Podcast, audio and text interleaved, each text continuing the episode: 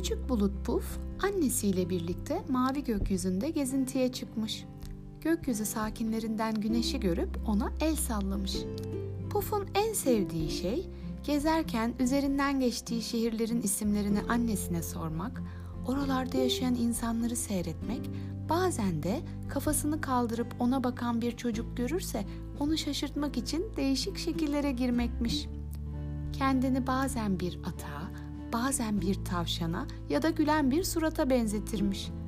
Çocuklar da ona doğru parmaklarını uzatır, Puf'u annelerine gösterirlermiş. Puf bu anlarda çok ama çok sevinirmiş.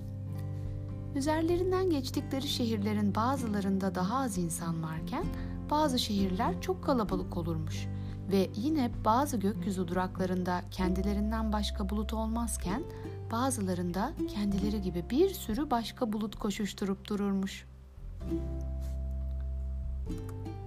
Puf ve annesi gezintilerine devam ederken bir sürü bulutun oradan oraya koşuştuğu kalabalık bir gökyüzü durağına gelmişler. O kadar kalabalıkmış ki burası, güneş sıkılıp bunalmış. Ben biraz dinleneyim, ne de olsa çok yaşlıyım ve bu kadar telaşlı bulut kalabalığında çok yoruluyorum diyerek ortadan kaybolmuş. Puf güneşe el sallamış giderken. Ama o gidince gökyüzü çok karanlık olduğu için biraz canı sıkılmış. Kafasını çevirip güneşin nereye gittiğini anlamak için bakınırken bir anda annesinin yanında olmadığını fark edip korkuya kapılmış. O karanlıkta kendisi gibi annesini kaybeden başka çocuk bulutlar da olmuş. Hepsi bir anda hüngür hüngür ağlamaya başlamış.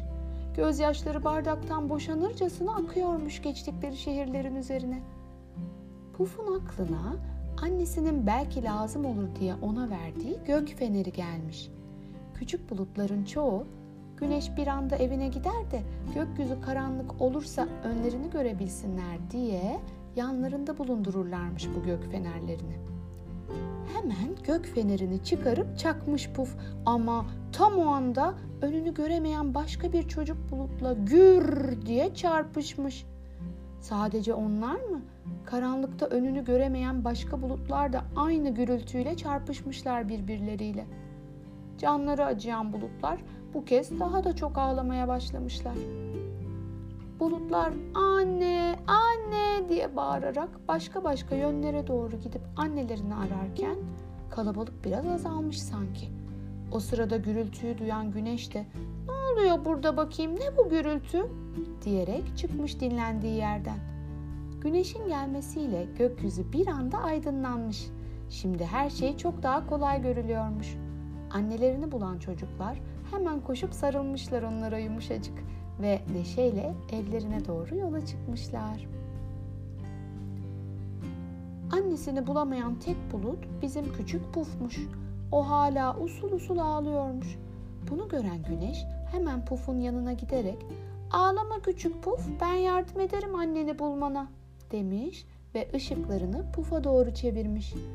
O anda ağlayan pufun gözyaşlarıyla buluşan güneşin ışıkları tam yedi harika renkten oluşan bir kuşak oluşturmuş.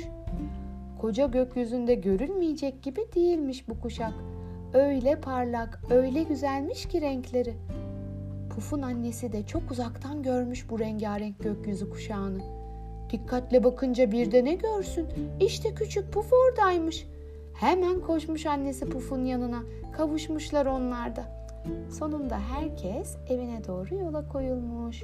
Gökyüzünde tek kalanlar bizim yaşlı güneş ve birkaç küçük kuşmuş.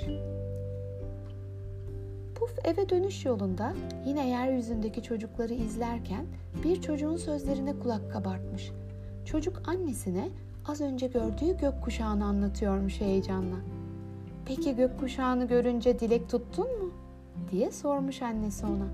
Tutmaz mıyım anne? Hep birlikte olabilmeyi diledim seninle, demiş çocuk. Bunu duyan Puf'un içi sıcacık olmuş. Sıkıca tutmuş annesinin elinden. Annesi de sevgiyle sarılmış ona.